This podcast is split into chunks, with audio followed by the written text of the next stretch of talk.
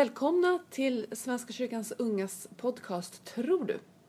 Och idag så är det Maria Och Ida. Och Marcel. och vi ska prata om Maria, eh, alltså min och Idas namne.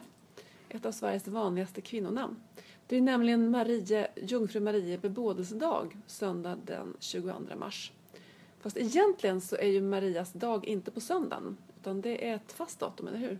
Eh, ja, alltså Marie bebådelse firas eh, egentligen den 25 mars, alltså precis nio månader innan juldagen.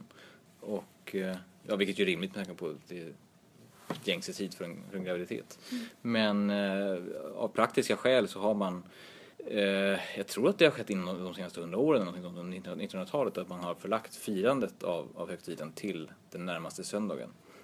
Så länge inte den närmaste söndagen infaller på typ palmsöndagen eller någonting sånt, för då, Aha, då stryker man. Eh, och Marie bebådelsedag, eller Jungfru Marie bebådelsedag är ju också vårfrudagen, eller våffeldagen. Men jag har uppriktigt sagt ingen aning om varför man ska äta våfflor, varför det har blivit kopplat till Maria. Det är ju helt enkelt en omskrivelse. Säger man ordet vårfrudagen tillräckligt mycket så låter det ganska likt våffeldagen. Och då har det blivit att vårfrudagen är en dag då man äter våfflor. Så det är nog bara det att folk hör det man vill höra. Och också att vårfrudagen har varit en dag då man har brutit fastan enligt tradition. Och våfflor i sig är väl inte speciellt mycket fastemat. Men det är väl ganska trevligt att bryta fastan just med våfflor. Så det kanske har haft någonting med det att göra. Man vill bara ha en ursäkt för att äta våfflor helt enkelt. Ja. Sen är ju bebådelse i sig ett ganska ovanligt ord som inte används speciellt mycket i dagens samhälle. Men det är ju just den dagen då ängeln kommer ner till Maria och berättar att hon eh, ska bli havande. Det är det bebådelse betyder. Så att bebådas betyder att man får eh, information om någonting eller upplyses om någonting eller? Ja, typ att man, eller man, får, man får någonting förutsagt för sig, att bebåda, att förutsäga. Eh, om man tittar i eh, förra bibelöversättningen så, står det, så säger ju ängeln till herdarna att eh, han, han bådar dem ett stort bud eller någonting sånt. Ja, ja. Så båda är liksom det här att förutsäga eller meddela, upplysa. Mm, Någonting åt det hållet. Och Maria är lite ovanlig för att eh, kvinnor har ju inte alltid den mest framskjutna positionen i Bibeln men Maria finns i alla fall omnämnd på ganska många olika ställen i evangelierna.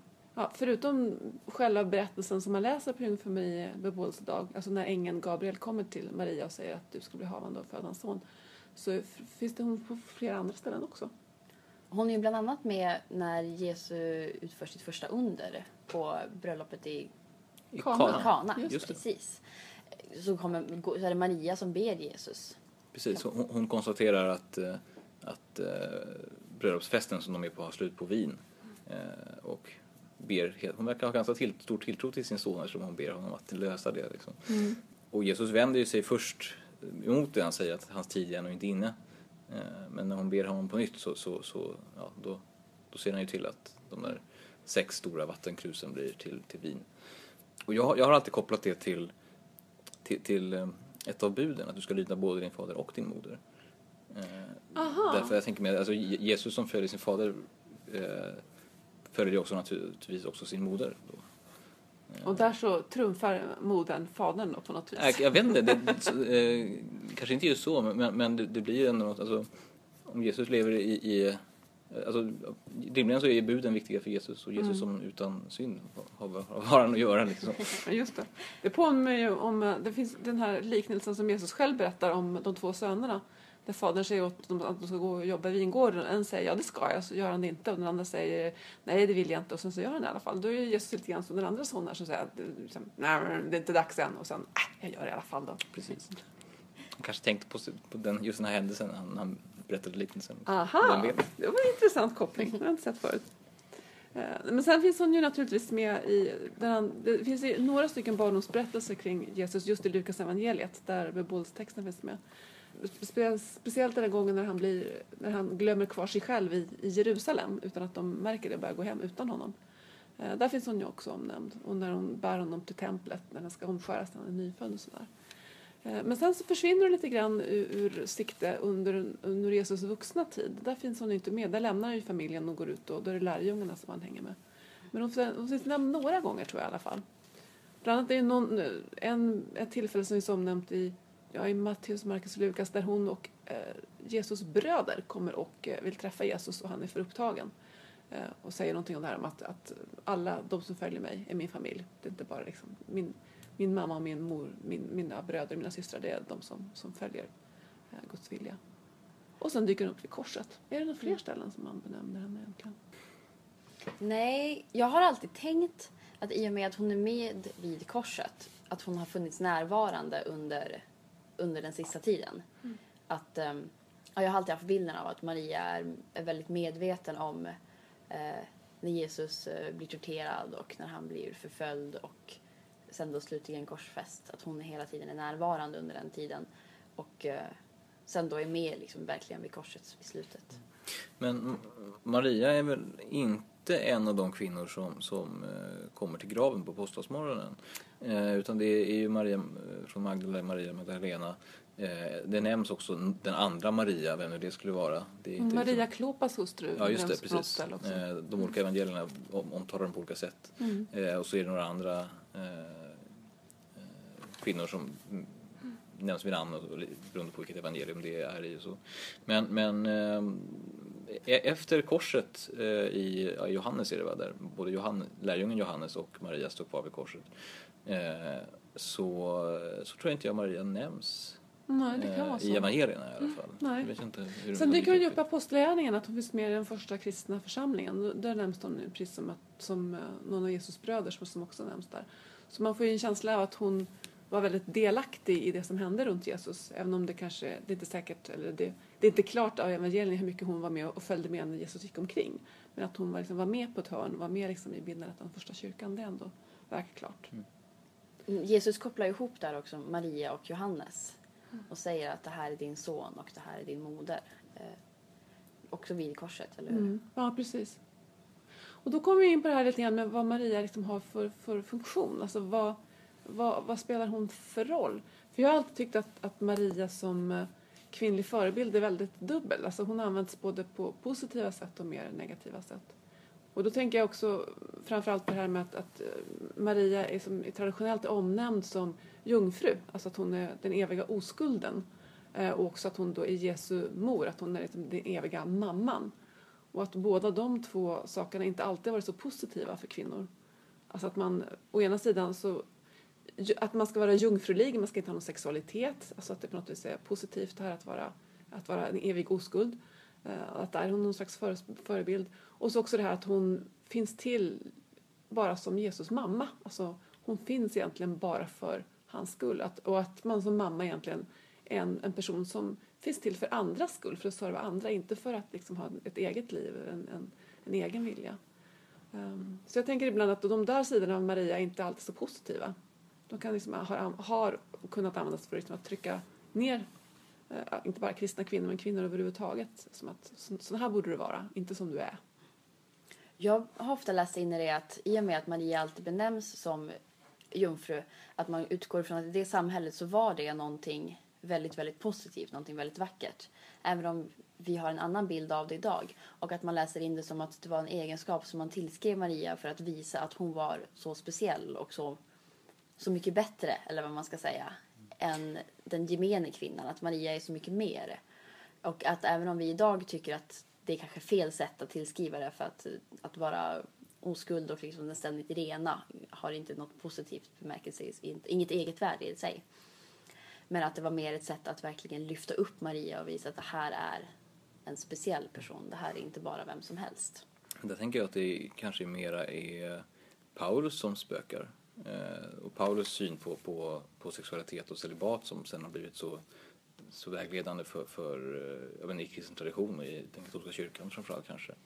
Eh, därför alltså i, i, i judisk tradition runt den här tiden så för vad jag förstått i alla fall så är ju eh, dels är det ganska självklart att, eh, att äktenskapet är någonting gott eh, och att eh, alltså det, det var ju ganska givet att, att rabbiner och dylikt skulle gifta sig, präster också. Och man ser ju också många kvinnor som dyker upp i Bibeln, eller ett par stycken i alla fall, eh, så som exempelvis Abrahams hustru Sara, eh, hur viktigt det är att, att få barn.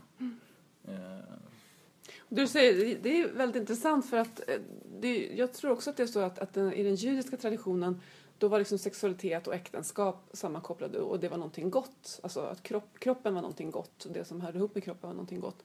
Och att det är mera det som kommer i kyrkans tradition sen, det här med klosterliv och celibat som någonting finare än vanligt vardagsliv liksom. Och sexualitet som någonting lite orent eller fult.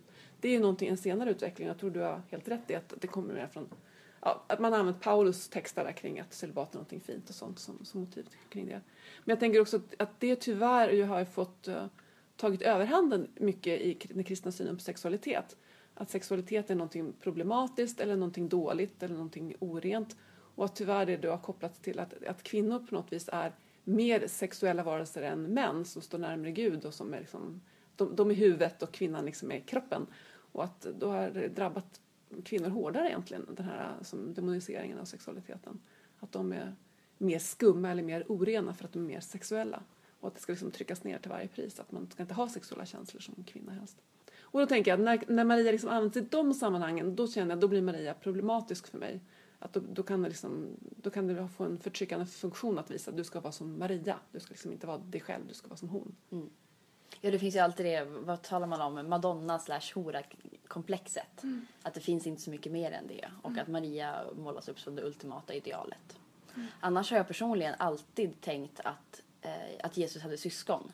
Mm. Att det, det känns självklart, för det läser man också så att Maria kom med hans bröder. Mm. Då har jag alltid tänkt att ja, såklart att han hade syskon. Såklart att Maria var ju ändå gift med Josef och i ett judiskt sammanhang då som ett gift par så ingick det ju självklart sex mm. och att få barn eh, utifrån det sammanhanget i alla fall. Och det tar bort lite av det här. Mm, precis, och det, det, tycker jag också har varit jätteintressant just det här. Eh, visst finns det en katolsk dogm om Marias eviga jungfrulighet?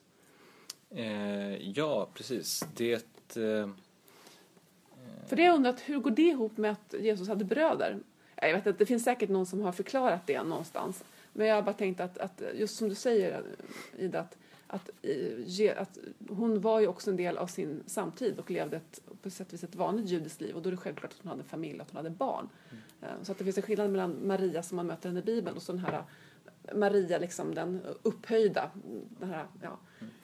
I, jungfrun för evigt. I traditionen så har man förklarat bort eh, Jesus syskon som liksom, de nämns ju i evangelierna. Mm. Eh, men i traditionen förklarar man bort dem genom att säga att det eh, kanske snarare var kusiner eller halvsyskon, att det var Josefs barn från ett tidigare äktenskap. För Josef Plastbarn var helt enkelt. Mm. Josef, eh, även om de naturligtvis inte hade sagt så som plast är ganska modernt eh, men eh, där, där, där Josef ofta porträtteras som, som något äldre Maria och skulle mycket väl då ha kunnat ha haft ett tidigare äktenskap. Mm. Och då tänker jag att det är ett väldigt tillkrånglat sätt att försöka se till att Maria inte är sexuell på något sätt. Liksom, försöka förklara bort den sidan av hennes liv. och 1950 så eh, använde påven sig av sin eh, ofelbarhet och uttalade sig ex katedra som det heter från påvestolen då. Eh, och fastslog att, att eh, Marias liksom, eh, eviga jungfrudom var en, en dogm, så att säga, en lärosats i, i, den, i den kyrkan. Mm. Jag vet inte, om, har ni sett filmen Dogma? Ja. För länge sedan, ja. För den grundar sig på det att man menar att Maria inte alls var oskuld utan att hon fick barn och att det här är alltså Jesus syskon som eh, lever kvar in i vår tid och att det finns då ett, liksom Jesu lärju, eller eh, Jesu arvinge mm. som lever kvar på jorden och som då får kontakt med Gud och sådär. Det är en, en komedi så det är en väldigt lättsam film. Mm. Men det visar det också att det här är någonting som tas upp och någonting som diskuteras och eh, också inom Svenska kyrkan har det varit utfrågningar av biskopar och liknande om var Maria verkligen oskuld när hon fick Jesus mm. och sådär. Så att det är någonting som är närvarande för att det, det, rör upp ganska mycket känslor för att man inte förstår det. Mm. Och då skulle vi kunna komma in på ett helt annat kapitel som handlar om bibeltolkning. Men jag vet inte om, om vi har tid för det. Um. Men det där tänker jag att vi har olika, sak, alltså, eh, olika saker som man lätt och sen kan blanda ihop också. Det är dels eh, huruvida Maria var eh, alltså semper virgo, evig jungfru, mm. evigt oskuld. Eh, och sen jungfrufödseln som inte nödvändigtvis står emot varandra. Nej, det är sant. Nej. Det är olika eh. saker. Mm. Nej, men jag, jag, håller helt med det du säger Ida om det här med Madonna-hora-komplexet. Jag tror att tyvärr att, att kristendomen är lite medskyldig till det. Um, att vi har skapat sådana här svart, svartvita kvinnobilder. Och där på något vis enda stenen man kan rädda sig upp på det var, var mamma. Liksom. För som mamma blir man liksom på något sätt av, automatiskt avsexualiserad.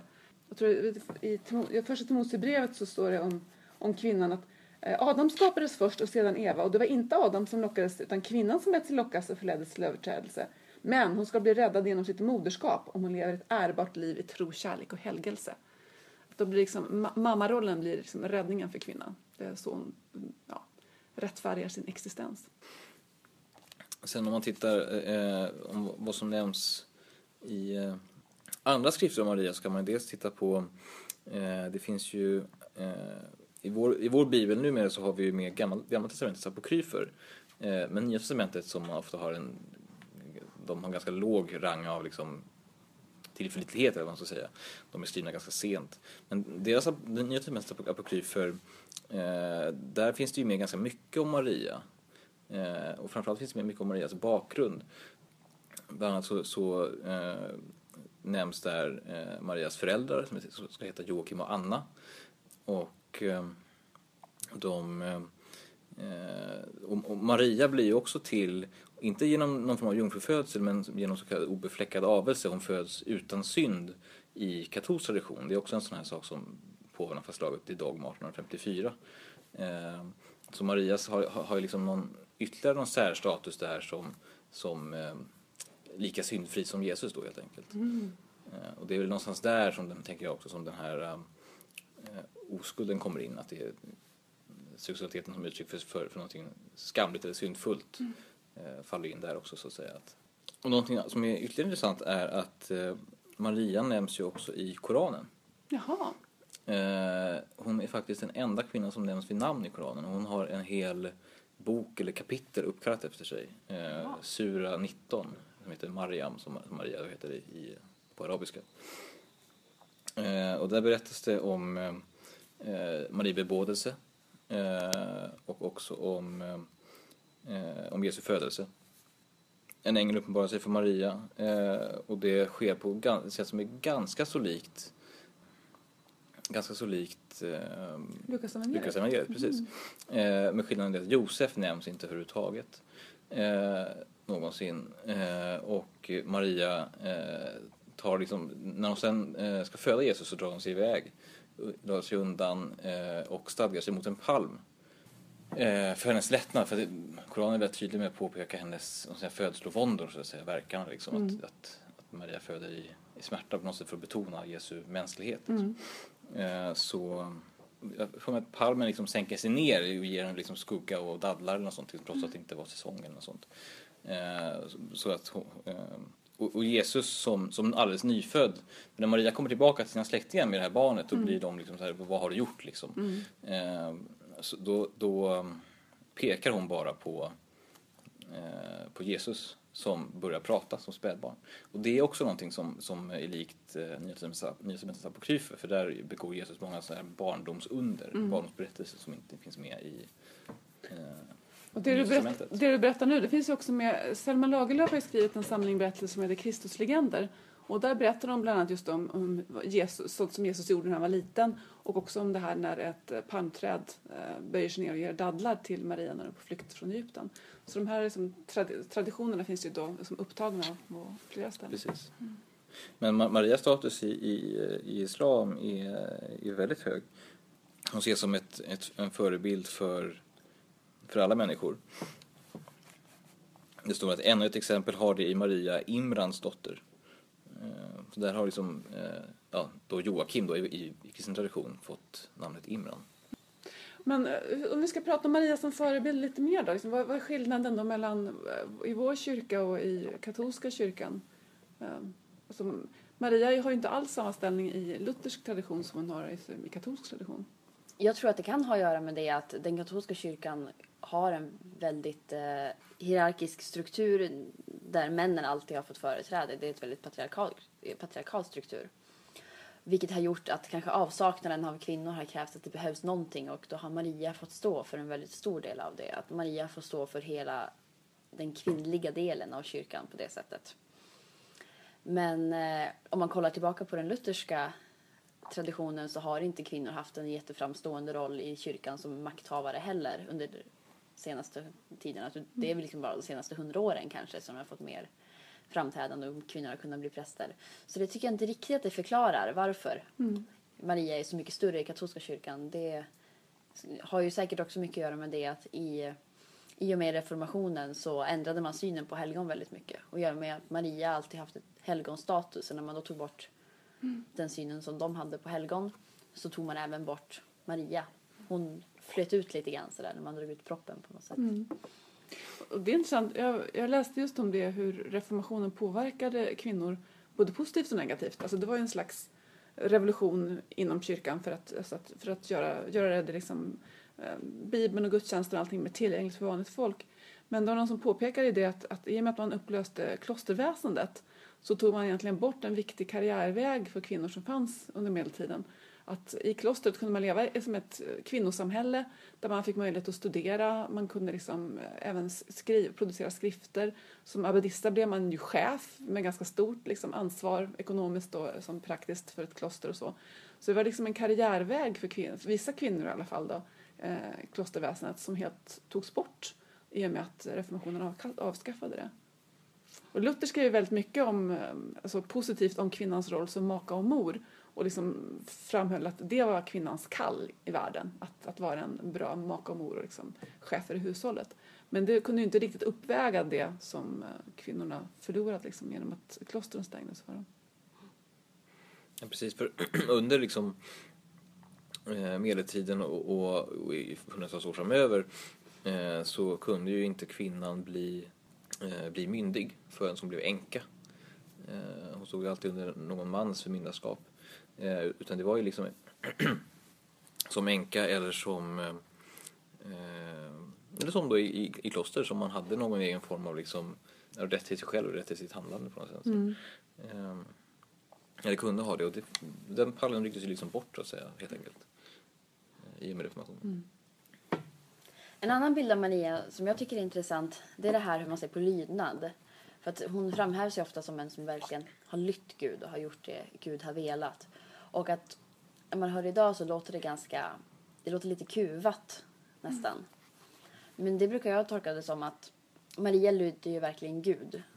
Och det framgår väldigt tydligt. Gö- Gör så som du vill att det ska ske, eller vad hon säger.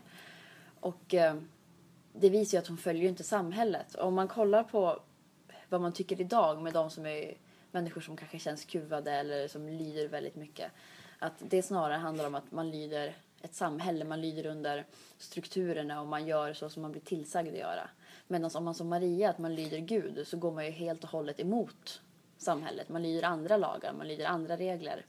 Vilket gör att man snarare kommer framstå kanske som en bråkstake eller som någon högljudd, någon som inte alls följer konventionerna. Alltså på samma sätt som Jesus var eller på samma sätt som kanske Johannes döparen också, att man, man gick emot samhället och gjorde det som Gud ansåg, det man tror att Gud tycker är rätt. Och det tycker jag är jättebra. Alltså just att, att Mar, alltså Maria-bilden kan verkligen vändas 180 grader tvärsom. Att istället för någon som bara underkastar sig och lyder så är Maria faktiskt någon som, som vågar göra uppror. Som riskerar att, ja hon skulle i princip eh, enligt judisk tradition ha kunnat bli avrättad om man hade trott att hon hade liksom varit otrogen mot Josef och, och blivit gravid med, med någon liksom, okänd person. Ehm, så att hon är väldigt modig när hon säger ja till Gud. Att hon, hon vågar liksom riskera väldigt mycket när hon gör som Gud vill. Och jag tänker också, för strax efter mm, när Maria träffar ängeln så går hon ju iväg till Elisabet, sin släkting uppe i bergen. Ehm, och jag tycker att det där mötet, det är också så fint eh, skildrat som en kvinnogemenskap. För Elisabet är i den situationen att hon är väldigt gammal när hon har blivit gravid äntligen sent i livet.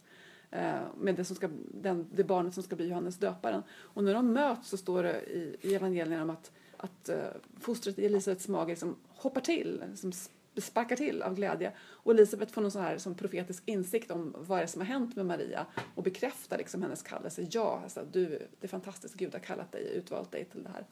Och Marias svar blir det här som, som kallas för Marias lovsång. Som är en slags revolutionär mm, som programförklaring att Gud, han ser inte till de som högst uppsatta utan härskare störtar han, och, men ringa män upphöjer han. Han har sett till mig, sin ringa tjänarinna. Um, och just det här att hungriga ger han, mättar han, men rika kan han skicka tomhänta bort. Och allt det som hon säger där, det är ju verkligen det här vända upp och ner på samhällets uppfattning om vad som är rimligt och rätt. Och Gud kommer med någonting annat. Så på det sättet kan man säga att Maria blir som en slags före, före ja, någon som går före Jesus, som säger det som Jesus sen kommer att säga med att sist ska bli först och minst ska bli störst. Så på det sättet är hon ju en figur med sprängkraft. Sen har vi också de olika bilderna av Maria mer inom konsten och eh, i kyrkorummet hur Maria framställs. Om man hårdrar det lite grann så har man ju den här traditionen som kanske är mer i Sydeuropa till exempel med Maria som framställs som en väldigt extravagant drottning nästan med oftast gyllene långt hår i stora, stora klänningar och det är vackra sminkade ansikten och verkligen att krona kan hon ha ibland eller bara strålar om huvudet verkligen för att visa att Maria är som en drottning.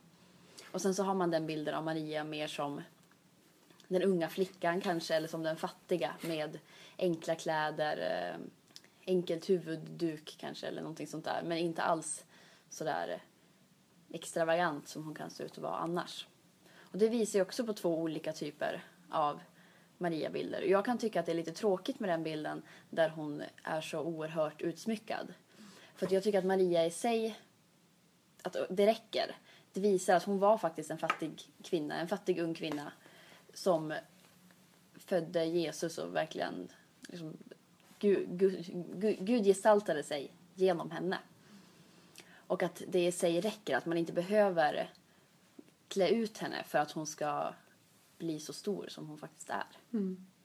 Jo, jag tänker att det, det som är starkt med Maria som förebild det är också på något vis hennes vanlighet. Alltså istället för att säga att hon, ja, det här som vi pratade om förut, att hon är så speciell därför att hon föddes på ett speciellt sätt eller hon var alltid jungfru och så vidare. Alltså om, om man lägger alla de dogmerna åt sidan och säger att det som är spännande är att Gud kan utvälja vem som helst. Gud kan se potential och möjlighet och gåvor i vem som helst.